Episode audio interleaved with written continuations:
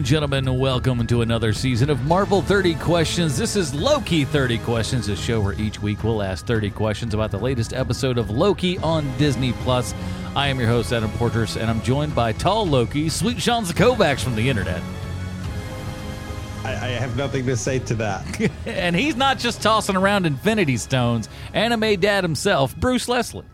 How do you know what I'm doing with my stones? Hey, you keep them to yourself, young man. uh, like I said, we are back to ask another 30 questions about Loki on Disney Plus. If this is your first time with us, know that we do an after show a little bit different than everyone else. Most after shows go blow by blow, beat by beat. Uh, we thought there's enough of that out there, so we came up with our own 30 questions format where each week uh, we'll watch a new episode of the current Marvel, Marvel show on Disney Plus, and then we'll ask 30 questions about those episodes. Uh, these questions can be just about anything. Jump all over the timeline of that episode, and if you would like to get your question added to the list, make sure it's short and sweet and send them over to marvel30q at gmail.com. And of course, uh, the better the question and the sooner that you get it in, the better chance of your question actually getting answered on this show. And uh, we got a lot of those regular listeners who've jumped on this first episode already. So love that about it. So let's get into it, boys. Here's uh, Loki episode one from season one entitled Glorious Purpose. And I'll start it off here. What, if any, expectations did you have going into this show? Can I go first on this one? Sure. This has been one of the most wonderful show watching experiences for me because I had zero expectations. I've been pretty busy, had a lot going on, doing a lot of stuff. I I kind of forgot that it was coming out until like the day it came out. And all I did was just sit down and look at the TV and watch the show and let it happen. And it's been a long time for me since I've done something like that. So that was really nice for me. For me, there it it wasn't my expectations that were super high. It was my kids. Mm-hmm. And so I, I didn't, I, I wanted it to be good, but I wasn't sure what to expect because it's, it's such, it's coming from such a strange place, you know, having Loki be the main character, you know, having somebody that, that he's great in, in, in as Loki, but is he great as the main character? Like I wasn't sure how they were going to do all that. So I didn't have a ton of expectations. Yeah, I, I, don't think I had any going into the show. I mean, I knew Tom Hiddleston, Owen Wilson, and it had to do with right after the Avengers with him, you know, gra- gobbling up the, uh, uh, the the stone there and then just disappearing off into the ether.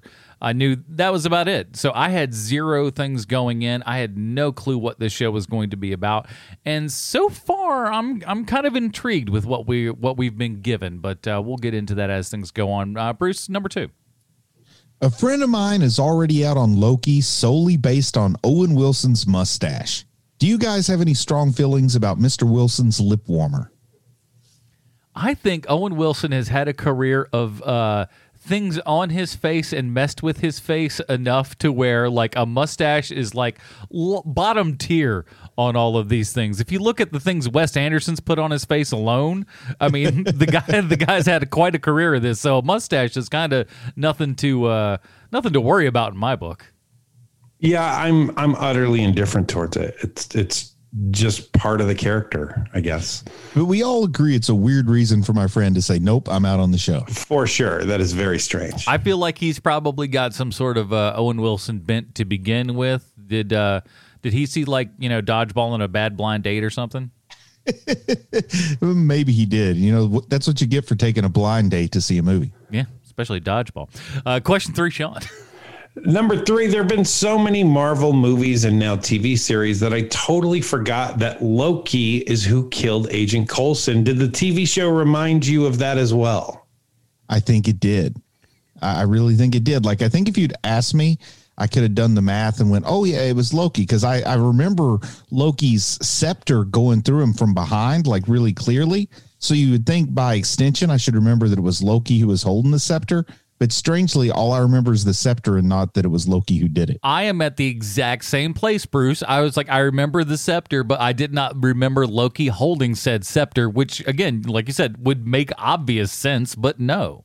I, it, it seemed really strange. I love that we got that and a whole bunch of other sort of backstories. But I want to touch on this for half a second because this this felt justified. This felt like I won a battle that I was talk that I've been talking about for the last ten years or however the heck long it's been. Uh, they show some scenes and stuff from the first Avengers, right? And uh, it's matted properly. It's got the 235 as opposed to Joss Whedon's 185. So it's the actual proper widescreen aspect ratio, like all the other Marvel movies are. And you know what? It looks better. That's just that's that's that's my. That's a rant. very Adam thing. It is. I but I and I knew that it was, but I, I saw it and I'm just like, oh, look, it looks it looks good now. It looks like it should supposed to, and looks like it fits in with all the other uh, Marvel films in the canon. So uh, Like I'm totally with you that four three seems really weird these days, but the difference in the one eight five and the whatever the other ratio is, eh, I can go with that. biggest biggest biggest deal breaker. But I'm, I'm glad we got some of that backstory shown in there. That looks pretty good. Uh, question four comes us, comes to us from Brock. Brock writes, "Is telling Loki that the TVA uses Infinity Stones as paperweight the greatest piece of storytelling in the MCU? Casually dismissing a 23 film arc while showing us that there are bigger things to come. Cheers, Brock from Australia." Makes me think about all that money I spent on movie tickets. He's just like I Feige was buying like spitting in my five face tickets now. for each of those movies.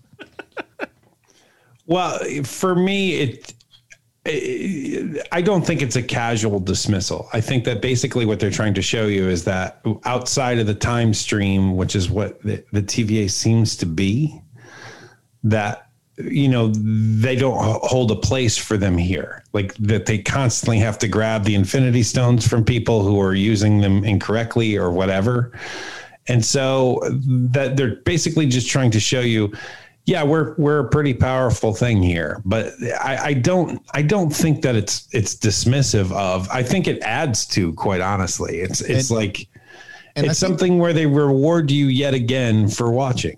And I think the bigger point they're making is like magic doesn't work in whatever this pocket dimension is. So the stones really aren't much more than decoration here. Yeah. I, I do like the point where uh, you know uh, Owen Wilson looks at me and just goes like, uh, "You try to use that thing?" He's like, "Yeah, several times. Uh, it just doesn't work." and I, I like that. That I I think that's more of where it kind of leads to. I don't know that it's necessarily throwing away those films, but I, I like that in in a in a uh, in a time space, if you will, where magic and stuff doesn't happen. Yes, those are as useless as some paperweights. Um, Guys, I, I just did the math. I honestly think I could have spent in the ballpark of ten thousand dollars going to see all these movies. Yeah, 'Cause I've seen some of them more than once. I buy a lot of popcorn. I'm kind of bummed out about that all of a sudden. yeah, That's a lot of money, ten thousand dollars. Yeah, but ten thousand dollars spent over ten years. That's that's not a ton of money. I know. I could think of the interest I could have made. oh, so now you're actually thinking about interest. okay, I see. I would have invested it all in uh, uh, uh, subway stocks. Have yeah, having family moments for ten thousand dollars and and uh, spending all those hours with your family, like that's that's a good that's a good investment. Yeah, yeah, I can't argue with that. This episode of Loki 30 Questions brought to you by MasterCard. a better value than an above ground pool. We all agree. Indeed. Oh man, that's not even close. you know my five. feelings on above ground pools. How many? Uh, number five. How many times do you think you'd have to be warped by the time twister before you quit trying to run away and attack people? I have the perfect. I have the perfect example. I, it's two. It's exactly two times for me, because even the other day I was I was removing an exit sign from a ceiling, and I got zapped by the live wire Oopsie.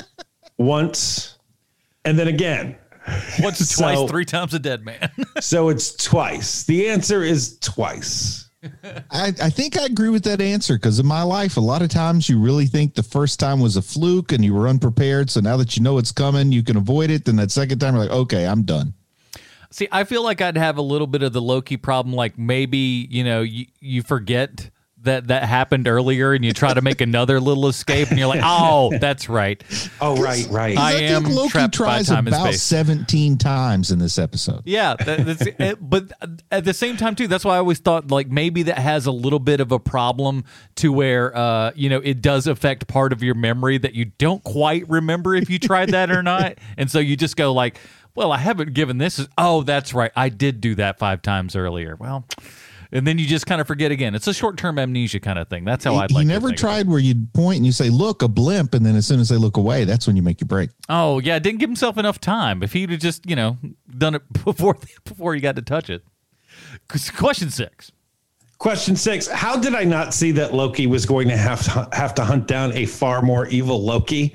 Did you see it before the hammer dropped? And before you guys answer, I have already written down what your responses will be. This should be great. This is why I included this question because of what he knows what our responses would be. Bruce, I'm having you first. I had no idea. It, uh, it wasn't even, once again, I didn't spend much time thinking about this show. I just turned it on and saw what it was all about. Yeah, uh, I, I for me, I had no clue that you know. it- It's one of those things though that when you do see it, it's like, oh, well, of course that's exactly what it should be because you know. A- At the same time, too, you could have a very cynical answer and say that's what all Marvel, uh, you know, villains have kind of been is versions of the thing that they're going against. I- I will say you can have this. that maybe. I bet the more evil Loki is like Lady Loki, the female form. Sean, what were our canned responses that you had? Well, I, I was right on one and wrong on the other. Okay. Uh, I, I guess that Bruce would have would say no, and I guess that you would say yes. No, yeah, I, I, Were, I were you guessing that one of us would have been dishonest when we answered? No, no. Okay. I, I, it- why do I feel time- that was that was angled at me?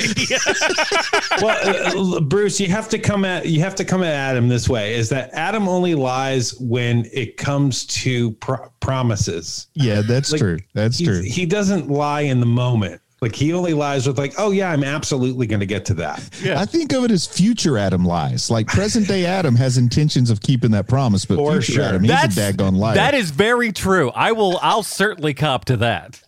A- a- like present day Adam really wants to get it done, but uh, like I could see a conversation where Adam sees this girl and he goes, "Hey, what's the deal with her? She's pretty cute." And I'd say, "Oh man, she's crazy." He's like, "I don't care about crazy. That's future Adam's problem. Today Adam likes her." that's been accurate before. So uh, there, let's well, let's move on to whatever the hell question else we got. What's next? Seven. It's you, Adam. Oh Seven. Lord! Uh, this one comes to us with uh, from Tim with a little bit of ignorance on my part, so I hope you guys can uh, shine a little light on Tim's question. Tim writes in: Should Douglas Adams receive some kind of credit for all this? Some kind of creative credit? Well, I, I, I have to guess that uh, what he's angling at is Tim sees some parallels here with Hitchhiker's Guide to the Galaxy, but I don't necessarily pick up on those parallels. But I'm not necessarily the right authority for that either. I mean, only in the fact that it's it's all so nonchalant. You know what? The, like it's it's everyone at the the TVA. It's their boring day to day job. Yeah, it's all So- the bureaucracy. Right, and it's tedium, and that part is very Douglas Adams. But I mean, you know, it, uh, messing with timelines and stuff. I mean, is H.G. Wells the first person to do that? Is there Well, something I think- before that? I think maybe, just maybe, Douglas Adams might have done a little bit of Doctor Who radio play stuff. So maybe there's something there. Oh, okay. Because I, I remember even hearing like the theme music, I thought it had just the tiniest hint of evocation of some Doctor Who theme songs. I mean, that's really a little bit of a stretch, but I, I could see where, you know, they they might nod a little bit to the Doctor Who thing with this show. I mean, come on. There, that's. I mean, there's a lot of those elements that are certainly in there from all the Doctor Who stuff. So it it, it makes it would make sense enough. I like it. You know what? I'm I, I'm gonna I'm gonna say that uh, I'm, I'm gonna say that Tim was right. That there is there is a good bit of Douglas Adams in this because that really is sort of a uh, that's very Douglas Adamsy. It, feels very British to me that everyone is very bored of having to deal with the time stream. Like that is that is a very very Hitchhiker's Guide take. I do love. I, I love the guy who is. Uh, p- please sign this as every word that you've last said, and of course he says a word, prints out a piece of paper, and this and this. I, I that I wonder what how many he's actually gone up to in any particular time with his dead expression, just going like, "For the love of God, just please sign this." The- but doesn't that feel like Douglas Adams That to you? does. But I, I also feel like in that situation, I'd be ready to to take this guy to task, and I would just start at page one and read every word, and I would just like cross one out and write something above it, like, "No, I said this, not that." That's incorrect. I believe that it was this. Question eight. Is it just me, or does Loki seem just a little bit too impressed when he sees the TVA city? if I saw a living, breathing McQuarrie painting, uh, I would I would have the same level of of But, being. but Loki grew up on Asgard. Oh, that is true. You Yeah, are right. It, it is one of those things that like have you seen the first whole Thor? Yeah, the he- first Thor. It's not impressive. you know what? I gotta forget. This is this is pre Thor Ragnarok. He hasn't been to to all the crazy stuff we saw in Ragnarok yet. So you, so you make a good point. that I mean it's it's true, but at the same time too, it is it's just like is this magic? What's going I thought you said there's no magic. It's like they're floating cars. What do you think that it is? It's like I mean, he, he has made an alliance with the Chitauri, so he at this point, so he knows like spaceships exist. That's true. Yeah, and it- Also. also, I would like to point out that Adam, uh, you need to keep doing your Loki impression from this point forward. was that I don't even know. It know was what I- spot on, man. I, I was looking around. I thought Hiddleston dropped in. I, love, I love that he's like he- he's like a dandy. I, I just love all of it. Number nine. That's Number you. nine, maybe the coolest anyone has looked since Fassbender as Magneto in Days of Future Past is Tom Hiddleston as DB Cooper. And if not, who? Tell me who, damn it. Hiddleston has this thing that uh, is very, very successful in Hollywood. And once you see this thing, you will not stop seeing it wherever you go. And Tom Hiddleston has that. Uh, he has a tiny body and a big head. Yes. That that makes for Hollywood, you know, big timeness. Look look around; they all have giant heads and tiny little weird bodies. And the best part about that little body and big head is it looks damn good in a suit. And uh, he he pulls it off. I love it. Oh, so now I have body goals. Yeah, just become just need a tiny Just body and a big head. keep your head the same size, shrink the body down to a a wavy Oh, I was gonna go. one twenty. I was gonna go get me some human growth hormone and try the gig- gigantism route that worked for Barry Bonds or whatever. I, I think John Hamm has had some cool looks in the Mad Men era. In fact, yeah, the but whole that was like, the Mad Men era. That was a that was that was a long time ago now, my friend. yeah, but you know when you say DB Cooper, there was like the fan theory that we were going to find out that uh, Don Draper was actually DB Cooper. I don't know if you remember when that was going around. I do. You just reminded me of it by saying that. I'll say this: uh, uh, Cavill in the last Mission Impossible looked pretty, pretty, pretty dope. Oh, Cavill in the last Mission Impossible. I mean, not only is that a good looking man, but that's like the the, the side of beef inside of that suit. Woo! I, I really like Cavill when they had the, the CGI upper lip in the Joss Whedon cut. the best part of the film, as they said. Everyone Yeah. said it. yeah, I, I- you know what? I'm gonna go. y- You're right. You're right.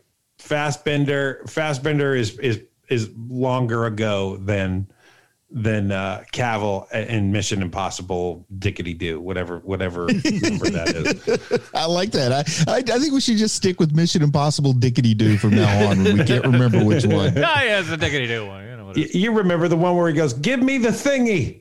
I need the thingy." is. I tell you who didn't look cooler was Vin Diesel and Bloodshot. Oh. Let's go on to the next question. Oh my! question ten: uh, What, if any, relationship do you have with Josta Cola? None.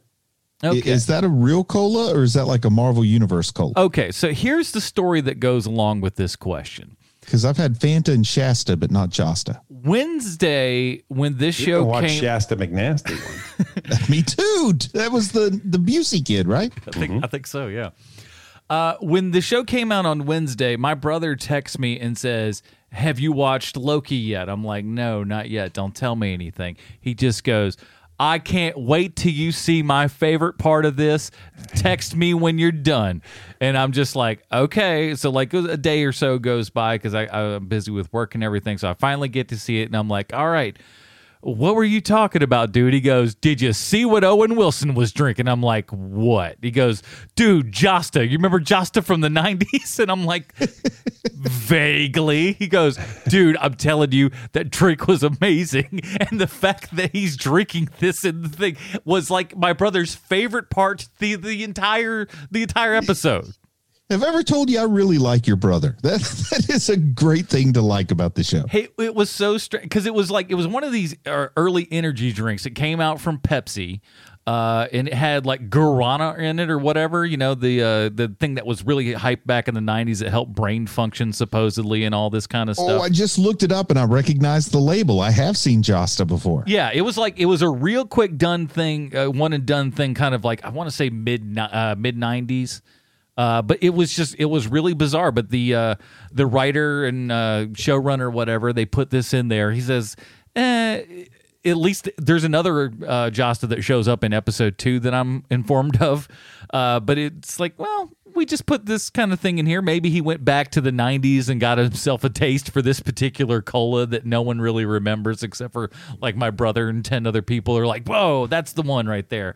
Josta It- came it- out at the same time when they were re- trying to redo like Jolt and a whole bunch of others. Yeah, I was going to say Josta looks like they tried to take Jolt and class it up a little Yeah, it bit. was Jolt was I think Jolt was under the uh was under the Coke label, so then they brought Josta out there. And supposedly with the Guarana or whatever it is, supposedly it had like uh uh like sexual things that like would make you more I virulent or something. It was yohimbine, you know, that kind of thing. Yeah, because I, I guess the, the old commercials were like old people talking about how like you know they, they don't have you know it going anymore, and these kids are like, yeah, we're drinking this stuff and getting it done.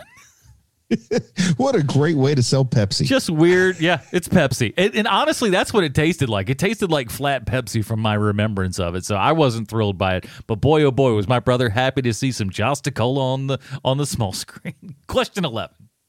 I was surprised at how well Owen Wilson holds his own with Tom Hiddleston on screen. So was I unfairly underestimating Wilson, or is he giving us a different performance than we've seen from him before? Man, this is a good question, Bruce, because I think it depends on how much you like Owen Wilson. Um, I've always been a fan of Owen Wilson. I, I don't think he's great and everything, but I do like him. I do like him in stuff. He has a certain he has a certain quality that you want to watch him, and so I I had I, I did not think that he was going to have a problem being in the same room with Hiddleston, but I, I can see where if if you don't like him, you you would have that problem. Well, I, I think I like Owen Wilson, and he's been in a ton of stuff. He has a large oeuvre, as the fancy folks say. But still, as soon as I hear Owen Wilson, my mind goes to one line from like the sequel to Shanghai Night, Shanghai Nights, the sequel to Shanghai Noon, and that's when he says to this kid, "That's why you're an orphan because nobody loves you." And like that is straight word. That like that line delivery is to me what I think of Owen Wilson's whole career, which is unfair. I think. I don't I've know. never seen any of those movies. First of all, those Go movies check him are. out, then come back and answer this question. I, I won't. I won't do it. I I'm like those lie you movies. like like Adam. I think those movies are good. I, I for what they are, they're not and amazing. wasn't he but- in the Night at the Museum movies too? yeah.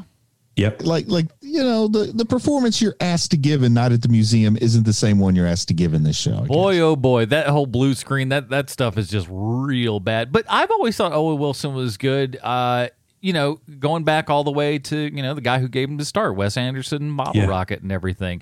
And he's he's always uh, you know co-written I've a lot of that stuff with Wes for himself and Yeah, stuff, well, and it's worked I mean, well. You, you get your career started with Wes Anderson, then quirky is going to be a label you're going to have. That's true. So I just think of Owen Wilson as quirky performances, and here he's given a pretty solid, not really all that quirky performance.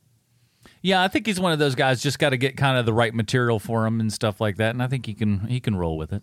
It doesn't it feel like he is writing his own his own dialogue at certain points like the, when he's talking to Loki in that room he's like and he's like I'm a fan. I'm, I'm a big fan. I, I love it. I love it. Yeah, it feels like you got to let him like have a have an Owen pass at, at your dialogue. Just like let me mm-hmm. kind of do this for for for my voice and everything, because you know a lot of times they may not be written for that person's voice, but uh, certainly he's gotten enough you know writing credits under his belt and stuff where I think you can uh, you can trust that guy. And he, and he- there's that really great moment that really feels like it's an Owen Wilson bit of dialogue where he goes, "Oh, you use similes a lot. It makes you sound smart." And then Loki goes, "I, I am smart," and he goes, "I know." it's, a, I mean, it, it and, and he means it when he says it. You know, like it's a very telling moment of dialogue between these two people, and it very, very feels. It feels like Owen Wilson got a pass on that bad boy. Yeah, you're you're watching a chess game between two of these. Yes. guys. it's really great. Question twelve.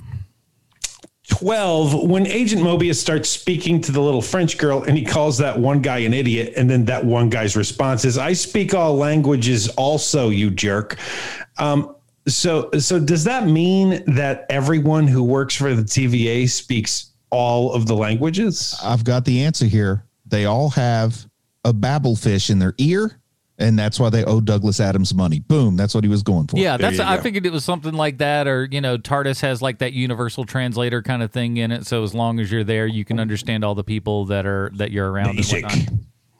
so I, that's Marty that's how I calls it a figure babel works. fish, so I'll say babel fish slash babble fish. Babel. Oh my word! They drive on the wrong side of the road and everything. you, know, you know they call fries chips there What a ridiculous What a bunch of weirdos. Am I right? Uh, 13. How much of the, this show do you think that they shot in the new thing that they had on The Mandalorian called The Volume? oh that's what that means Now, here's the first question that popped into my head, Adam. Is is there like a little interdepartmental rivalry? Like like you know at GM, the Pontiac guys and the Chevy guys were always competing with each other, even though they were making the same darn car. Yeah. And and I wonder if there's a little bit of that here. Like, oh, you want to use this? Well, you got to make your own. This is the Mandalorian volume. If you want a volume, Marvel, you got to go build your own volume. Uh, n- well, I wouldn't put it past anybody because people are Plus- nuts. Plus, there's like the idea, like like the basketball team doesn't really want to let uh, the debate team use the the the gym for their debate because their shoes will scuff up the floor. Like, you don't you think there's a little like Filoni's worried they might uh, break something in the volume if they use it and he's not there to overwatch it and he's too busy to be there babysitting them. It is an interesting question because I don't know where this was filmed. Because I know they have at least two or three volumes around the world at this point, maybe more. I forget the exact number, but there's a couple of them out there. They've they've invested and put some of those out. But there's a lot of this that I look at where uh, I think it was. I think there was a lot of this stuff. I think a, a good majority, if not all of the outdoor stuff that we see in this episode, was all done on a volume or something similar to.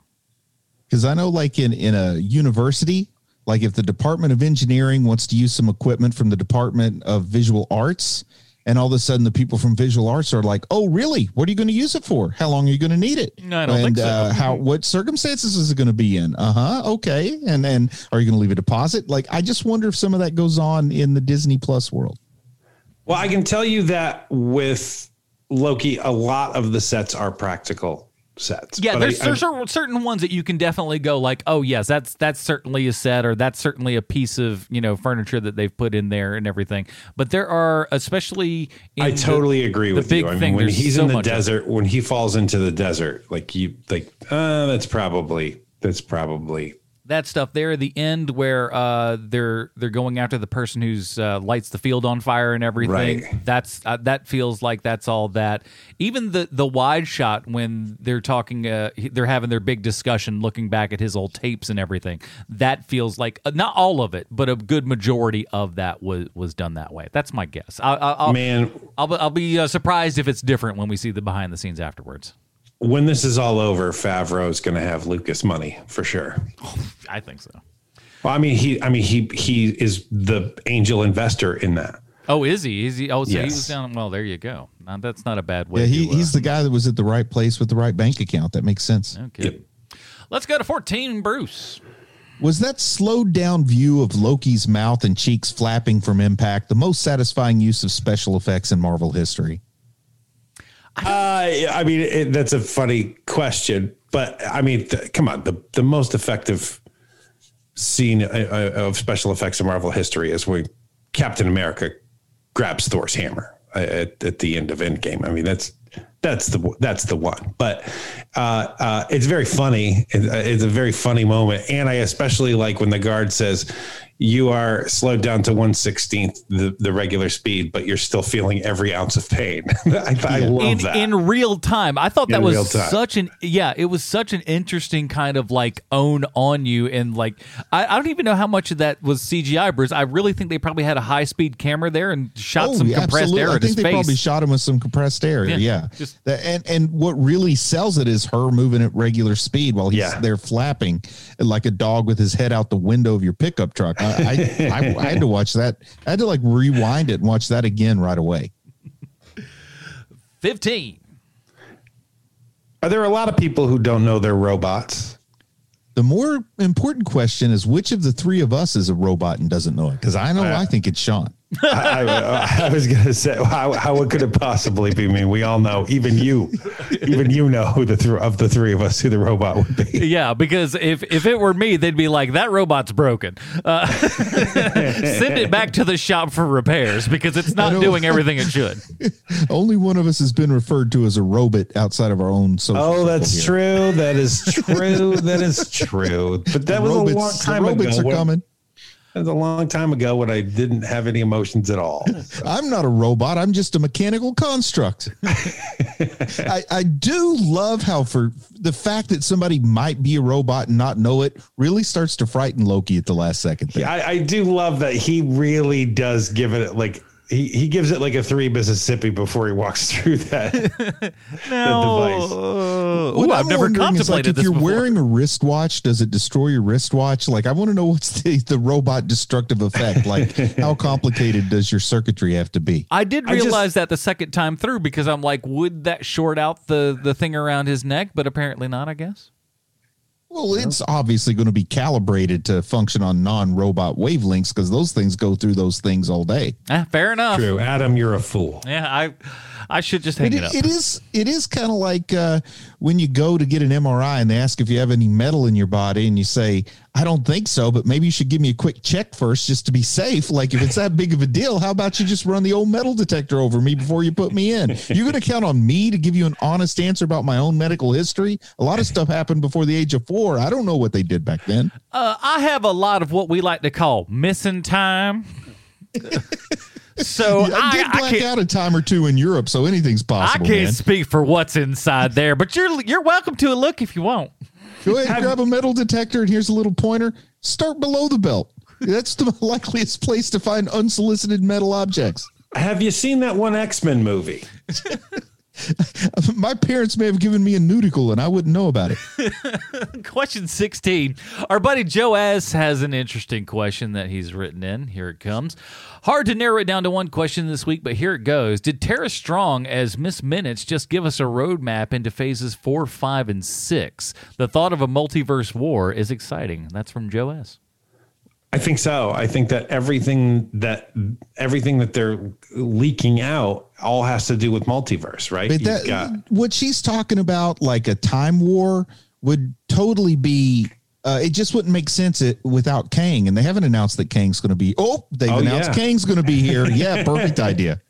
Did I Yeah, sell it, guys? Did I sell it? I mean, you know, you have. I, I- I mean, geez, even the Spider-Man movie is that Spider-Man, Doctor Strange, the the Ant-Man movie. All of these things have to deal with with time. So I I I think I think that you've really nailed it here, Joe. Yeah, we're, we're, we're heading out. I love that animation. I thought the whole thing was great. I, Oh, I love going into the glorious. 4 3. I'm really hoping like Tara Strong sticks around as that character. I'm a huge Tara Strong fan. I, I love that era. I can't remember the exact. car- There's a couple of cartoonists that did some uh, really interesting stuff back in the like 50s and 60s and stuff. And there's a lot of that great style in there. It's so good. It's like the kind of stuff they used to show the kids in school back uh, when a nuclear th- war was still a threat. yeah. 17, Bruce. Is this whole show just an MCU take on Night Court? yes, it totally is. The juxtaposition of doing serious work while being bored and also having it be funny and fun. That is totally Night Court. Loki is so John Larroquette, you wouldn't believe it. Well, Get you know that outta here. one. That one. Uh, yeah, he's definitely not John Larroquette. He's He's, he's a Mac. perp. He's a guest star. He's but, Mac but they did definitely have a Roz as a bailiff in this show. for sure. That's that much is very true. uh, eighteen. Could you watch an entire 30 minute episode of just the TVA cartoon that Loki has to watch? Oh, that's a gamble, man. That's a gamble. Like my immediate response is depends on the situation. I love I love the way that that cartoon is put together. I love that it's I, I love the animation style. I love uh, Miss Minutes. Everything about it is just pitch perfect. And it's it's it's right up there when it comes to like uh, like an infotainment sort of thing where it's just a huge exposition dump but they're doing it in, in a good way. You haven't seen something to that level uh, as as Jurassic Park. I say Dino Park, DNA, yeah. yeah. Uh, Jurassic Park has the perfect info dump and so does this show like the situation where I would have loved to watch a 30 minute episode of that cartoon is like in the situation before cell phones had signals everywhere. Mm-hmm. Because there used to be these times like I'd go on a trip and we'd be in a cabin that had a VCR and it'd have some weird thing on tape and that was the only thing there to watch. And you pop it in and it's something like this cartoon and it's like the awesomest thing ever. But now you just pull up your phone and you start watching, I don't know, reruns of 30 Rock or something instead I- it's part of the shame is my inability to enjoy we'll just call it found weird cartoons like i used to It looks like it would be uh, right at home on one of those monitors that you have on amusement park rides that kind of like give you the story of the ride as you're specifically going. disney world i mean that that's the company behind this but there's a lot I mean, like Universal's got a boatload of it to, uh, of it too. I mean, especially like with all the Harry Potter stuff and all the but i don't paintings moving has on the this wall. style like there's actually stuff at disney world that kind of has this style Well, yeah, yeah, yeah. I mean, I just meant in general.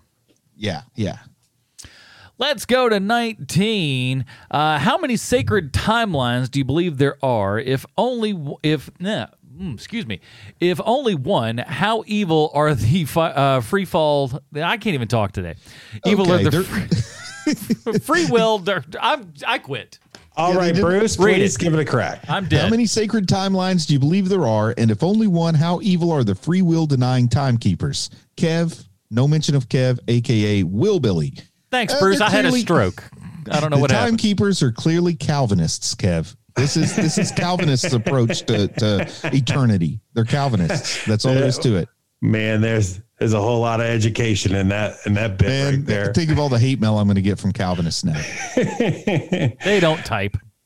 I went to medical school with a Calvinist. And I'm like, how can you be in medical school and like 100% be a Calvinist? You know, Kev, to answer to answer your question here, how many sacred timelines do, do we believe there are? I think there's only one. It sure it sure seems like there's only one, at least in that cartoon.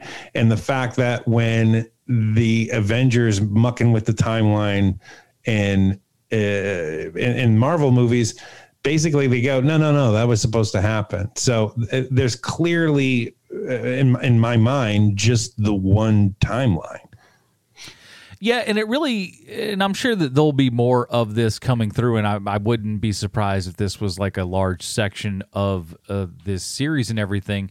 Is the idea of free will and all that kind of stuff, and you know what what's determined, what's not determined, what do you have control of in your life, and stuff like that. And that that is a question that you know can you know be talked about forever and a day. But it's be interesting to see how they do it with this. In in as much as really watching it the second time again, I, I realize no, maybe we we literally have seen everything in the Loki character arc. We saw the way that he, you know, that he died and everything, and that is indeed the end.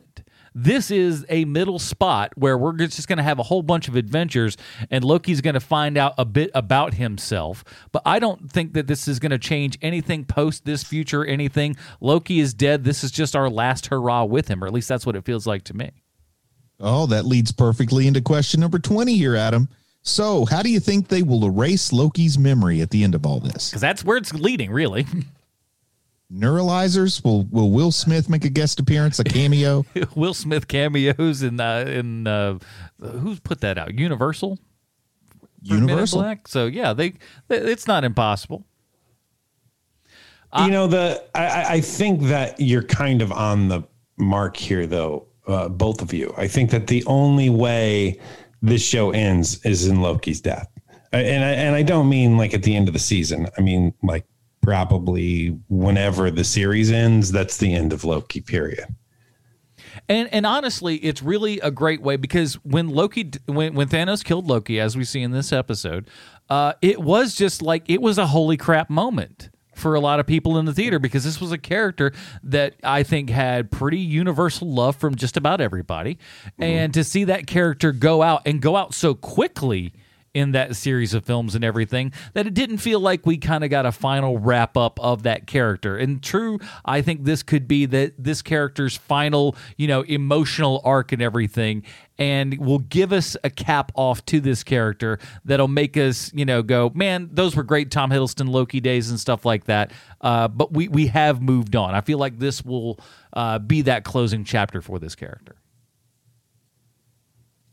Twenty one. 21. I didn't think Loki was going to give that female guard her comeuppance, but boy, she sure got her comeuppance. Do you think Loki will get one over on Agent Mobius? Will he get his comeuppance? I kind of feel like Agent Mobius is always going to be a step ahead of Loki. That's just the the gut feeling I've got here. Me too. There could be. I thought it was like when he finally, you know, slaps that neck thing around her and, and keeps rewinding her back, and that that her just like quick stop it in the middle were like really distressing. It was just like it is. You can imagine just being like because that's got to make you kind of sick. I would think. You know, kind of keep coming oh, back yeah. and stuff, and her just go, oh, oh, oh, God, please, just just stop. It's like it's probably ripping her apart in some sort of weird time timey wimey way. I How do know. you like it now? How do you like it? Now, so funny when it's you with the time warp, time twister. That's what he calls it, the time twister around your neck. Well, she finally at least comes out the other side in like a hallway or something because I thought I was just like, did he just like rewind that woman till she didn't exist anymore? I was like, did she just like disintegrate through time because he was doing it so fast? I was like, maybe that's what happened. She just kind of flew into a billion pieces or something, but she's still around, so maybe he'll get a crack to the back of the head at some point, just going, "How dare you!" Boy, I could use one of those. You don't know how many times I've said something and immediately regretted it. Boop, I just back it up and not say that. No, thank you. Uh, 22, this comes to us from Bo. Do we get Loki's best moment in the MCU to date at the moment we see him watching his death and the weight of his complete failure to date crushes him? On an episode that was light on excellent, but whose cups runneth over with excellent character study, this seemed like a highlight for Tom Hiddleston's acting reel. Oh, for sure. You know, and he and he had to come out of the gate running. You know, when you are one of the only original people from the Avengers movie left, like you've you, you've got to nail it, and he totally did. Totally nailed this episode. Yeah, I'm I'm with you. I don't have anything really to add, but I agree with what you said, Sean. it's great, kind of uh, again him being able to see the stuff that that uh, that we do know happens and that's what I again I like about the finality of that character actually dying, the way that the character dies, because a lot of times that is how death comes. It doesn't come in a you know a big giant world ending you know blue beam from the sky. It ends in a oops you're gone kind of thing. And to see him be able to look back and go, man, I didn't accomplish any of the things that I wanted to accomplish. I was sure at this point before this day that this was the route that I was on, and these people are just screwing up that. When indeed I have seen the future, and the future says, no, you're not going to be doing any of those things. And I think that's what's really going to be the impetus to start whatever he's going to be doing in this series to not maybe not necessarily right the wrongs or anything, but at least come up with some sort of maybe legacy for himself or figure something out. I'm not quite sure what our what our goal is as of yet, but it's early. So I speak fluent Portress. So Bo, Adam says yes. That's true. 23 Bruce. For oh so brief a time, oh so brief a time, I thought the answer was finally Mephisto. Of course it wasn't, but will it ever be? Will we ever get Mephisto?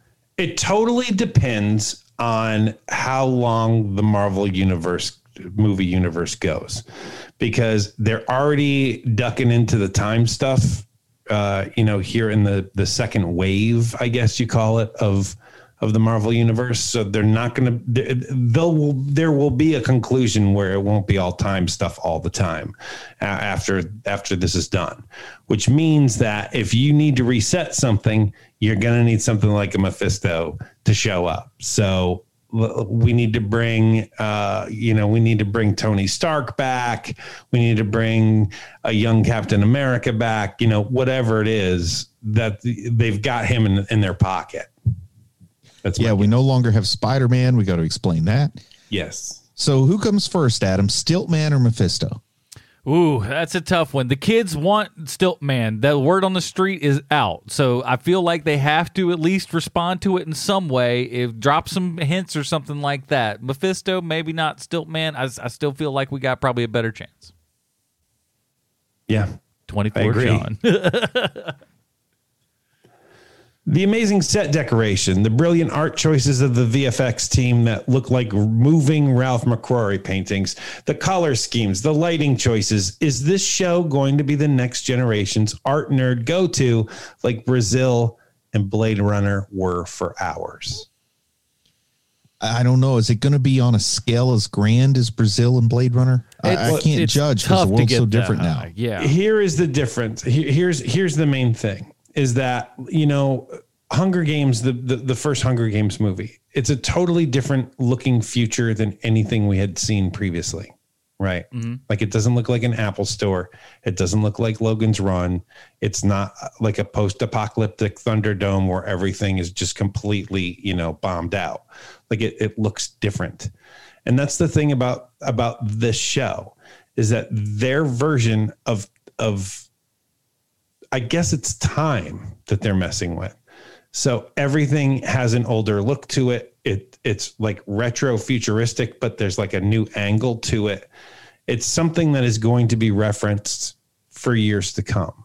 And so I think maybe they're workshopping the look here that they're really going to hit us hard with in Fantastic Four. Oh, you think? I think maybe you you think we're going to get a, a you think we're going to get retro future for Fantastic Four, which I, I as you know I have been screaming since we started this the, the whole podcast thing 25 years ago. Yeah. Uh, yeah, I, I think it looks good. It depends on where they go with with several episodes and stuff. Uh, you definitely see the Brazil thing with the uh, thing that like asks him to take off his clothes and stuff like mm-hmm. that. That's that's definitely uh, uh that and um some of the like office cues when he's like when he's going through the queue there and everything uh, that's definitely got a little blade runner 2049 kind of action going on in the design it, it looks really great. I, I, don't know i don't know how much they're going to be sticking here and how much they're going to be uh, uh, going out into the world. I, I feel like we're probably not going to spend too much time at this particular and, place. it's kind of weird but like for for for art nerds to get obsessed with something, there has to be just a slight obstacle to accessibility. Like Brazil and Blade Runner weren't necessarily playing on TBS every Saturday afternoon. That is true. And this just seems so accessible, so widespread that that it's like no matter how good it is, it's just too easy to get to, and they're going to look for something that's not obscure but just a little less accessible. I think that this, uh, and and I think you're right, Bruce. I think that the, you've just nailed it. You know, uh, something that constantly gets referenced is Logan's Run when it comes to yes. you know the yes. art nerds. Yeah. Um, it, it, it's constantly referenced, and and that's why I think that uh, that's not a go-to art nerd movie so much, but the look of that is, and so yeah. that's kind of what I'm going for with Loki. Like, art nerds aren't going to sit and watch through all of Loki, they're going to find the background interesting. And so it's, you know, like, hey, l- look at what they did here. Look at what they did there. Yeah, the, the art nerds that I know really loved the Doctor Strange movie that I know didn't hit real solidly with you, uh, Sean, but some art folks like the visuals on that one too. Sure. The, well, the VFX in that movie are amazing, but that's, I, you know, I'm a set guy first. So, yeah, gotcha. Number 25 me too, me too. comes to us from our buddy Matt. You can address him as He Hulk, though. Uh, Matt writes in Is the TVA the most despicable evil in all of fiction? They make Thanos look like jaywalking. They're the kind of evil that you ask in a philosophical question And uh, boy, I'm not looking to to cause any debate, but you'll get where I'm coming from. If God is all powerful, why does He let X bad thing exist? They're kind of in that boat. Yeah. Yes. uh, To which which there's always like I I- I just recently heard something that I thought was like just an interesting counterpoint to that because that that is one that you hear an awful lot of times. If if God exists, how does he allow bad things to happen? And the converse I heard about that it's like if if God doesn't exist, why do good things happen? So I mean it's I, I, I- it's who knows. And you know, Joan Osborne said, you know, what if God was one of us? That's a good song. I, I still like that. That's, that's a pretty good one. She's a good one hit wonder that one. Eh, like he would take a bus, he could afford a taxi. Uh, but yeah, I think it's it's, and that's where I I think again it's going to come down to all the the the idea and stuff of you know predeterminism and like where we're all supposed to go, and they believe that this is the line, and they are the ones to keep said line in the in the fashion that they want it. And and you know it breaks down why bureaucracy is such a good delivery method for evil because no one thing that any one part of it is doing is necessarily evil. They're all doing seemingly meaningless things but it all re- leads to that evil result. You know you spread the job out enough different levels to enough different people. Nobody everybody can sleep well at night that all they made you do was sign that paper with every word you ever said on it. But at the end of the day the whole delivery system is really restrictive Now, and and and he Hulk, I'll tell you this right now is that they have not told this show has not told you yet whether TVA is good or bad. Right now, they're just saying that they're lawful, but they're not saying whether they're lawful good or lawful evil. And the show, I, I'm going to be honest with you, the show needs to make that choice. We're only in the first episode, but it needs to make that choice of whether or not that bureaucracy is is good or evil because that you, you if you've created this thing you need to make the decision as as as the creators of this thing and yeah, I, I thought I had something else, but I lost it. Let's go to twenty seven. Just like Flag Smasher and John Walker, the TVA was created by Mark Gruenwald. Is Disney leaning so heavily on his work right now because he died young and therefore can't call them out for not paying him? Well you know i originally would have said absolutely yes to this bruce but as you know you know look at bill finger Yeah, so he's got to be dead for like thirty years before something starts to. no what i'm saying is that you know bill finger's family now receives monies on batman that they never did before I will say that DC and Warner Brothers have a better track record than Disney in this. You know, famously, uh, Jim Starlin said he made more money from the character of KG Beast in a DC movie than he made from Thanos at Marvel. wow Yeah. So they do have a better track record because they got burned so hard on Superman that now they try to stay out in front of it.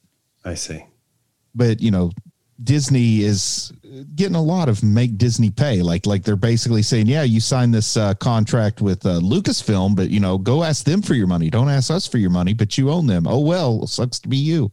You know, it's been more from the Star Wars side with the novelizations, but you know what I'm saying. It's it's it's an issue. It's been an issue that Disney has to deal with. So let's pick a guy who died young, doesn't really have a lot of family around, who's going to take up for him. I, I, I 'Cause they're thought that leaning was on him a lot on Disney Plus. They really are. You're right. A lot of his concepts. I didn't put that together before because, you know, I don't follow all of the creators. But you're right. It's only a matter of time. 43, Before, poor guy. it's only a matter of time before we see uh, we see his uh, Justice League knockoff for Marvel, Oh, uh, Squadron Supreme, Squadron Supreme. 27, Sean. 27. Loki says that the line choice breeds regret. Actually, let me start that over again. Loki says that the Loki says the line choice breeds regret. And it's a pretty bleak outlook on a 1 to 10 scale with 10 being absolutely true. What number would you give that statement? Hmm. Well, I'll I'll go ahead and say this while I'm thinking over a number to give it. The the biggest part that rings true with that is when you regret a choice you made, you have nobody to blame but yourself. So there's always that easy out when you can blame somebody else for your misfortune. So so that's going to make your bad choices hurt harder than when it's a bad order given by somebody else. So I'm going to say it makes it at least an 8. Yeah, I mean, I'd say it's certainly up there, and uh, because choice leads re- uh, leads to regret, uh, as we're talking here, uh, that can be good or bad. Good things happen. Like, oh, you made what was what was a good choice, and one way or the other, you may come back to regret that choice. And there's something that's to be said that you know any fork in the road that you meet. Uh, whatever one that you go down is what's going to lead you to your next thing. You you always have the ability to kind of look back and go like, well, I coulda, shoulda, woulda, but you also don't have the ability to go back. So you you can always leave that sort of regret there. Um, but it is how you deal with that regret uh, that defines who you are going from that point forward. That makes Yeah, sense. totally agree. Absolutely agree. I'm I'm going to go with uh, paraphrasing Doug Stanhope here, which is that take wild swings with your life in moderation. Oh, Like, yeah. If you're if you're always wild swinging, you're you're you're doomed. But every so often, you just got to take a wild swing, and and it's going to turn out you're you're either going to fall on your face or you, it's going to work out for you. You- Don't buy a know- five dollar hooker. Buy a five thousand dollar hooker. I think that was his uh, That is it. illustration. Yes. Oh man. See, it, Get the it- later one. as I get further along in life, I'm start thinking. Uh, I'm starting to think about taking like a two face approach, where I just flip a coin and do what the coin says, and then if it turns out bad, I'll blame that daggone coin. stupid coin. Uh, you know, his other part to that is don't don't don't take the mushroom cap and see a few colors. Take the whole bag and see God. 28. Given this episode, we saw some wild and crazy things going on, but can this show go too far, or is that what we expect? How crazy, timey, wimey, wild can we get with this show? This well, is the one- uh, I'm sorry. Go ahead, go, please. this is the one show where I absolutely know we have a boundary, so that at the end everything has to be exactly like it was before it started, so they can go as far as they want because it, it can only be so impactful. Like like I said, we know that Loki's going to end up being strangled by Thanos in the end of it all. Or Loki is going to strangle Thanos. Is more likely when you see him when he's when he starts talking about glorious purpose the second time. The reason why he's talking about it is because he's going after Thanos. But I think that you know one of the things that the show is doing, and I've I, I mean you guys have heard me say this a thousand times, is that they are turning this into basically a, a police procedural show. Like that's what this show is going to be. It's going to be a buddy cop show with these two guys, and that is grounded and that is normal, which means that we are going to see some absolutely bat nuts crazy people show up. It's just going to happen because when you have your plot be normal, you have your characters go over the top. And you know, you you might see a crazy situation here and there where, you know, I think that like Lady Loki is probably likely because that's that's the craziest thing you could possibly think of right now with this character. And so when it comes up, when this stuff comes up, it's going to be more people based weirdness than uh, your Thor Ragnarok, where the situation is just bonkers, you know? And yeah, yeah, I think you're right. I think you're right. 29, Bruce. At the end of the day, does this show trivialize what we saw in Endgame? I don't believe so. I think that they're trying to show you that this is something else. Like the answer isn't going to be infinity gems for this. I think that's basically what they're trying to show you. Yeah, kind I of like ho- like me- shoring up that hole in there that just says, "Hey, you can get these Infinity Stones and do that," and they just go like, "No, no, that's not going to be the answer for this one, like it was for all the other stuff." I think you're Well, right. When they say that was supposed to happen, that makes me think like, oh man, so so that was just like predestination. That was paint by numbers, and we just watched somebody put blue in all the number sevens and red in all the number threes. You know what I mean? Like, mm-hmm. But like that Bruce- was supposed to happen. But Bruce, that is that is going to be what this show is about. Is that nothing is preordained? I mean, the, the fact that they set it up like that means that it's going to be about Things are- choice and free will. Yeah, things are going to eventually good get there. yeah, they, they won't be like, "No, seriously, for reals though, you can't do anything outside of what you already saw." Yeah, I'm still a little burned by the the absolute zero consequences in Agents of Shield, which we know this is going to be more important than that. But when you've got the uh, biggest box office of all time, you don't want to undercut it too much. oh, I just had this idea. Check this. What if they end up, and then this is this very well might happen. Uh, they go through like different points in different timelines, maybe to things that we've seen, and like th- the reason that things went X, you know, way is because of them actually doing that sort of thing. Uh, I mean, they're going to have plenty of opportunity in almost any of these properties because Yeah. they're messing with all the timelines. Just muck around and do whatever you want, and kind of Absolutely. I like and, it. And, and it wouldn't surprise me at all if it ends up with like, you know, our first appearance of Kang or our first appearance of, uh, um, you know, like uh, uh, the X Men. Where Yeah, they really uh, need to do something to shatter what we think is predestination here. yeah, I but mean, you sold me on that. Yeah, that, I mean that is what the show is going to be. I mean, you don't set it up where, and also think of it like this: is that they're they're just dropping little clues to you, and they're dropping it in clues of information that you don't want to hear. Kind of like Nolan did in that second Batman movie, where you're like, man, like it, he he can't move his head, and that looks so stupid, especially in the scene. The Joker's giving us what his history was with those scars, and it's all for purpose. Like that's that's what I really think is happening here. Number 30, bring us home, Sean. Number 30, I was talking to my daughter on Friday and she literally started with this sentence. Don't tell me anything about Loki. I'm watching it this weekend. This is the show they've been looking forward to the most. What show were you or are you looking most forward to in the Marvel Disney Plus canon? Do you have one, Adam? Because whatever I pick, like with my track record, it's going to doom it to failure. So I don't want to go Oh, first. then pick something that already existed. I I mean honestly, I was I was uh, really interested in whatever that they were going to do with WandaVision because it was something that just wasn't on my radar or something that I thought that I would be interested in.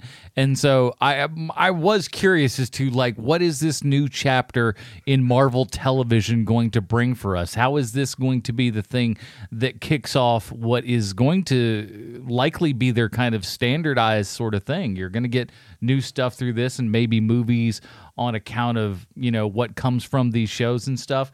Uh, so just not knowing what that looked like, that's what kind of gave me the most. Uh, you know, excitement of going like, what is this? And then when we get it and it's super freaking weird compared to everything else that we've seen before, that intrigued me even more. So I, I, I guess I got to go with WandaVision on this, just because it was, it was the new weird thing starting out, and uh, I'm glad to see that we're we're taking different avenues down all of these Marvel roads and not going down the the same thing. We've just changed the characters, you know. Well, the one I've most been looking forward to is Moon Knight. And uh, that was even before the casting was announced. Uh, the casting only made me want to go higher. But if we're talking about something that it's going to just go uh, as far as you can possibly imagine something going, something that's really going to play around with perception and what is reality, and can you trust your own eyes? That's going to be Moon Knight. Oh, yeah. Especially if they lean on Jeff Lemire's run on Moon Knight or Jeff Lemire's run either. Either one of those two had a good run. Yeah, uh, totally agree. Uh, the the show I was looking forward to most uh, has already come out. Falcon and Winter Soldier. I just love those characters so dearly, and it did not disappoint. I love that show. Well, that will do it for the first episode of Lucky Loki, and the thus the first episode of Loki Thirty Questions. Uh, so if you like this show, tell a friend, write a review wherever you can, and uh, all that kind of good stuff. Uh, join us next week when we're asking more questions. But in the meantime, Bruce, where can we find more of your work on the internet? You can go to my YouTube channel, youtube.com slash C slash Bruce Leslie, talking about anime. And here's something that's cool is like I'm watching Attack on Titan, stuff that's a couple years old, and I'm making crackpot theories as if it was new. So if you already know what happens, you can watch it and judge how close or far off I am on some of my crackpot theories. But I'm putting a whole lot of effort into breaking down uh, that first season of Attack on Titan. Also talking about Jujutsu Kaisen with my daughter. Got a bunch of Demon Slayer stuff you can check out, along with some assorted other things. It's worth it just for Bruce and all the naming stuff. Just and like and the I fifteen have different flawless Japanese. the 15 different ways he gives himself outs and everything it just watching him tap dance around names is worth the admission price alone. And then you get to hear him talk about all the cool other stuff. But just go for the pronunciation stay for the rest of the entertainment. But it's good stuff. Well links are in the show notes. Sean what else? Uh, why don't you go to Hero Movie Podcast, which is our first podcast that we've been doing for a million years. And this week we review uh, Sweet Tooth, the show on Netflix. Uh, we have a goal for next week, which is that Adam doesn't have to write a single question. So if we get enough questions sent to us, Adam won't have to write a single thing. and that's what both we and Adam want Yes. Because you're what you're going to get you're going to get a whole lot of questions about the format of the show you're going to get a whole lot of questions about the about the music Food and beverage. He always gets food and beverage. he does get food and beverage so how about uh, how about bringing in enough questions that adam doesn't have to write a single That wraps it up for this week. Join us next week when we ask 30 more questions about Loki on Disney Plus for Sweet and Kovacs from the internet and Bruce Leslie. I'm Adam Porches. See you next week, you mischievous scamps.